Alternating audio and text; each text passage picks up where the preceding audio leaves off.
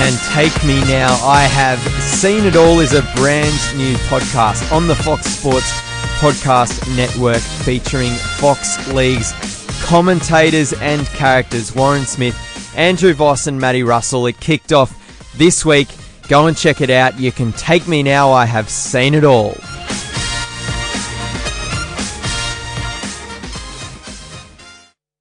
On today's Splash Fox Footy's, Ben Waterworth is on the line. We're going to review the AFL preseason now that that's almost done and dusted, and now we build up to the season proper uh, in under two weeks' time. It is Monday, the 12th of March. It's time for your daily dose of sporting agenda. Your audio edition of the Fox Sports homepage. The Splash with your host, Phil Prior. Thank you, everyone, for tuning in. Ben Waterworth will join us in a moment. Hope you've had a nice weekend getting back into things. What a round one in the NRL it was. So many storylines to come out of that. Uh, and as you heard off the top of the podcast record. Brand new podcast coming to you from uh, Fox Sports Australia. Take Me Now. I have seen it all is the title. Uh, and today we had Warren Smith and Matty Russell discussing a few bits and pieces out of round one. Plus, where exactly that uh, call and that uh, now infamous catchphrase actually comes from. Uh, but it's time to do some headlines and just quickly a reminder that Unibet gives you the expert edge right throughout the NRL season, of course. For more details, head to the Unibet website and download the Unibet app. We'll kick off with NRL. The Cowboys are set to welcome back Kangaroo star Michael Morgan for their huge Friday night derby clash with the Broncos. Uh, in the Super Rugby over the weekend, the Queensland Reds and the Melbourne Rebels collected wins. Uh, Tommy Rogic over in football uh, over on the other side of the world in Scotland hit an absolute banger for Celtic as they edged out Rangers in a fierce derby 3 2. In cricket, it looks as though Rabada's series will be over um, after the Port Elizabeth Test, but the Proteas have the Aussies under the pump. 41 runs ahead are Australia in the second innings, but just five wickets left in the sheds. And in AFL, Patrick Dangerfield, the Geelong star, he is unlikely to feature in the opening round of the season. Uh, I think we're 10 days away from the kickoff to the 2018 season, and he has tweaked a hamstring. Uh, ben Waterworth from Fox Footy down in Melbourne joins joins us. Benny, what are you hearing about uh, this injury to one of the competition's superstars? Hello, Philip. Wonderful to be on the program. Uh, Danger is one of the funniest things about Danger is he's so media savvy. So he rocked up to the club today and uh, apparently had some scans around there which haven't been released as of uh, as of 3 p.m. Monday. But for for Danger, uh, he was uh, he saw the reporters out the front, including our own uh, Drew Jones with the cameras, and he Instagram storied, documented himself trying to avoid the cameras, going through multiple different exits, celebrating the fact that he avoided some cameras, and then a couple of minutes later saying how disappointed he was in himself uh, getting caught by the cameras, uh, notably Channel Seven, uh, Mark Stevens uh, as well. So it was quite a quite a funny uh, piece of uh, social media action from Danger, and we've got some of the best up on foxfooty.com.au. So he's not sure yet. He's in decent spirits, though. I take it.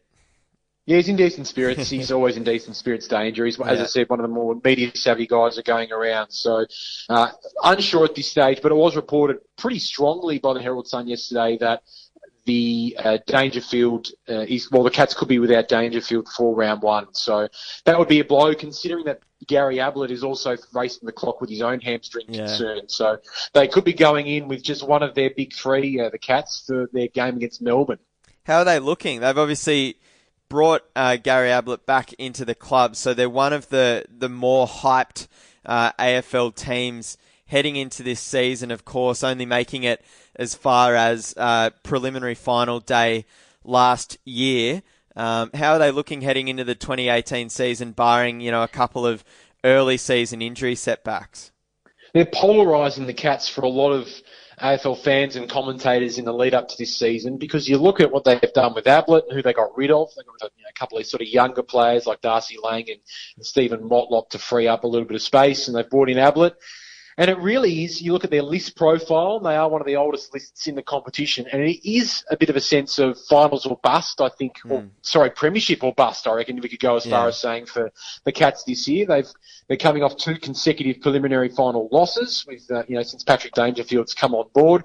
Ablett comes on board with, with Dangerfield, uh, hoping for yet another big season. There is a sense with a lot of uh, players sort of mid to uh, late 20s, even early 30s, that this is the year for the Cats, and if they don't win it this year, Will there be another opportunity in the, the short term future to do it? I think they're looking okay. I think we saw some good signs against Essendon in Colac on Sunday. We saw five goals to Tom Hawkins, four to Daniel Menzel, nine goals between their two key forwards. I think will be really promising. Plus they get they've got Stewart Crameri, the former Bulldog and Bomber, uh, to come in as well. So they've got some good options down forward. Mitch Duncan looks super in the midfield for the Cats yesterday as well. The query might be on their defence, but if they get Lachie Henderson back, uh, who's a pretty important player, they're pretty settled across the ground. If they get a good run with injuries, they're every chance to not only make a preliminary final, but go that one step further. So, based on what you've seen across the, the JLT and even um, at, uh, through the AFL X competition, and just generally as far as what you might have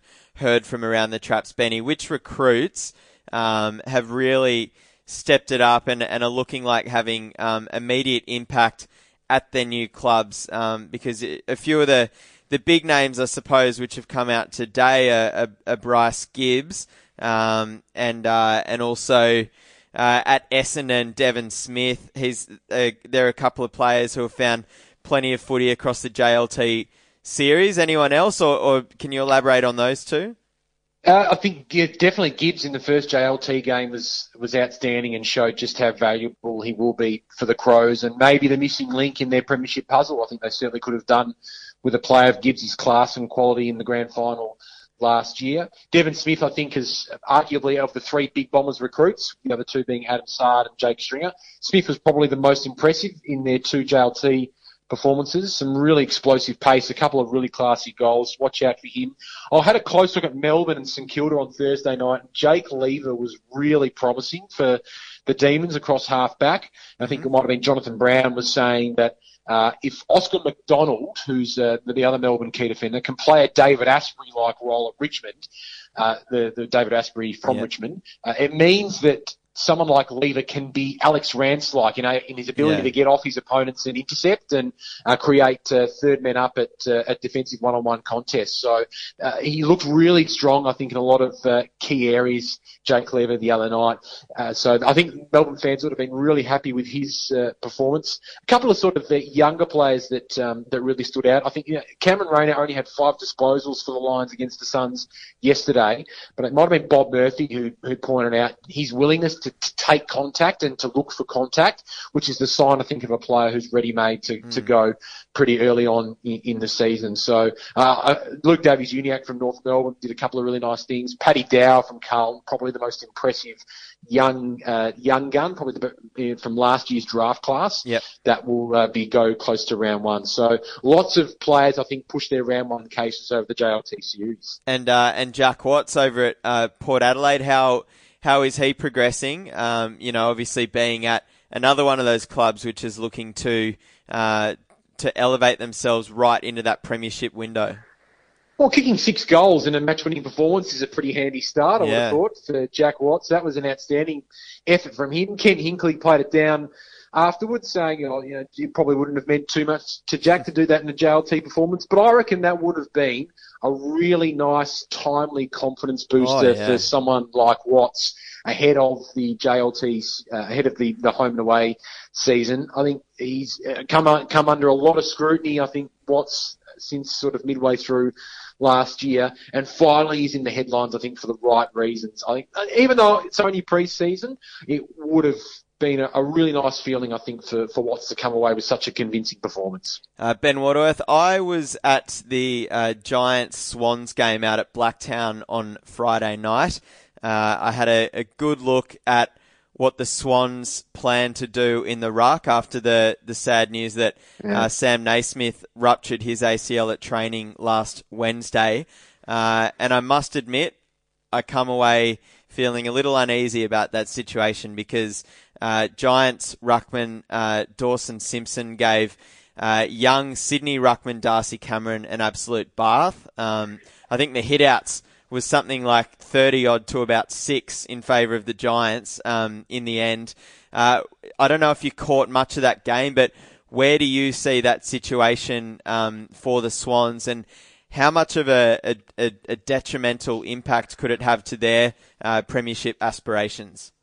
I don't know if it's if it's make or break. I think for the Swans in that sense, I think you know Richmond won with one ruckman last year, won the premiership with one ruckman last year. The Bulldogs essentially did the same thing with two part-time ruckmen the year before in mm. Jordan Roughead and Tom Boyd. So it's I, I don't think in the modern day game that it's absolute life or death for a team to have uh, the, the absolute best ruckman in the competition. Having said that, though, there's no doubt that uh, John Longmire and the Swans midfield brigade would have planned for a season uh, tactically with Sam Naismith in the side, and yes. rightly so. He is, he's, he's turned into one of the Swans' uh, most important players in that in that best 22 with, I think you probably wouldn't have seen the Swans at, at full strength um, without Naismith anyway on Friday night from a ruck perspective because Callum Sinclair was out with an ankle injury, Aliir Aliir also out with, with an ankle injury as well, and those two I think are expected to play quite a fair bit in the ruck for the Swans in the absence of Naismith. So watch out for, for those two.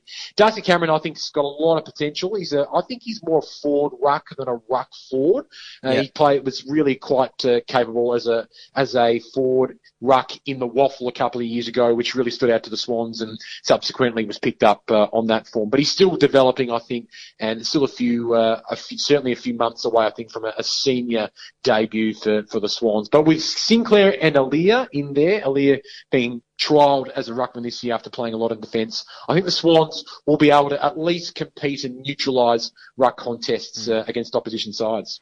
And can we expect uh, the Gold Coast Suns to show some improvement this season with mm. with Stuart Dew, uh, Stuart Dew taking over uh, the senior coaching role, uh, based off what you've seen uh, in the last few weeks.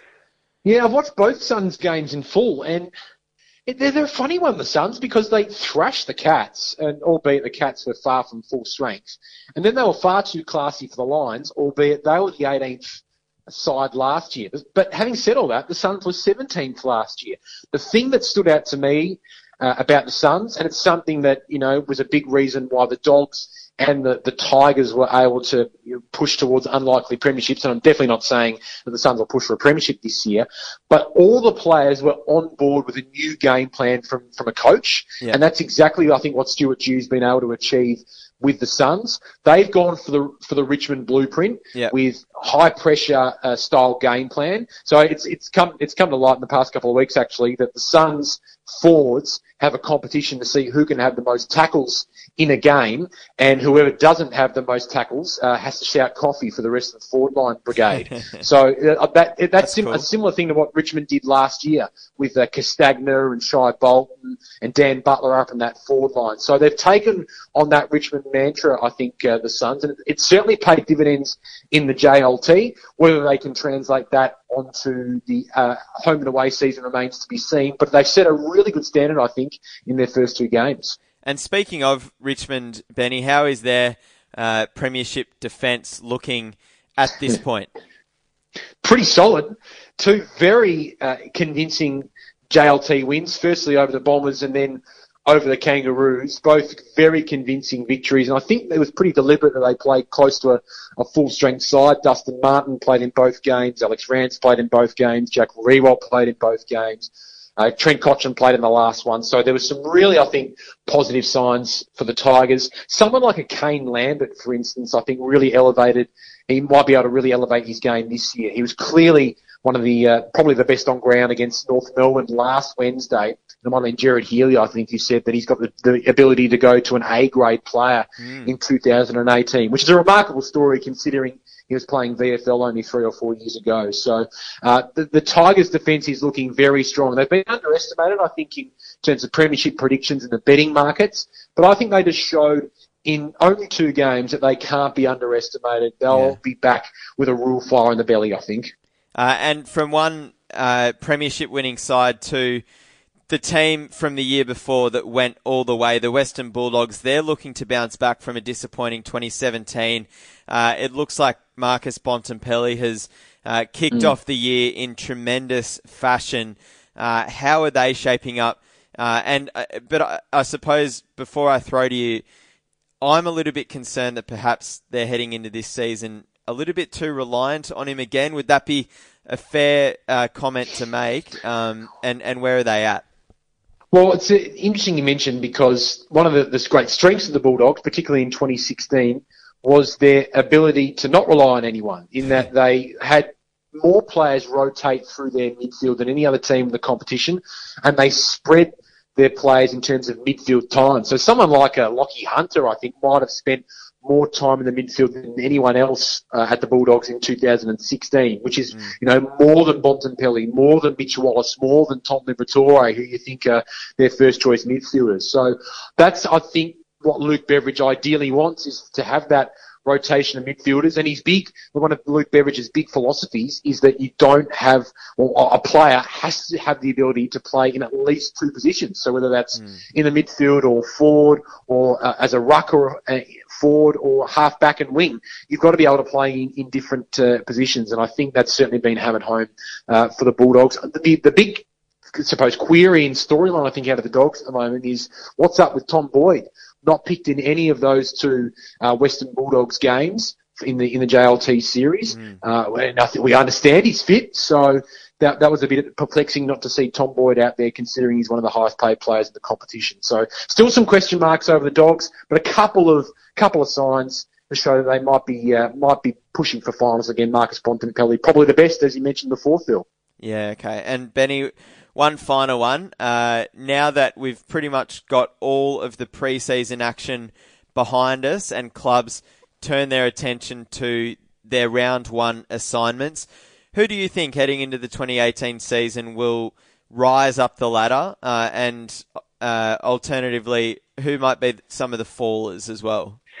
I think West Coast is going to be the big faller, Phil. They uh, famously got to a semi-final last year with that uh, post siren elimination final win over Port Adelaide thanks to, to Luke Shuey and then were bundled out by the Giants.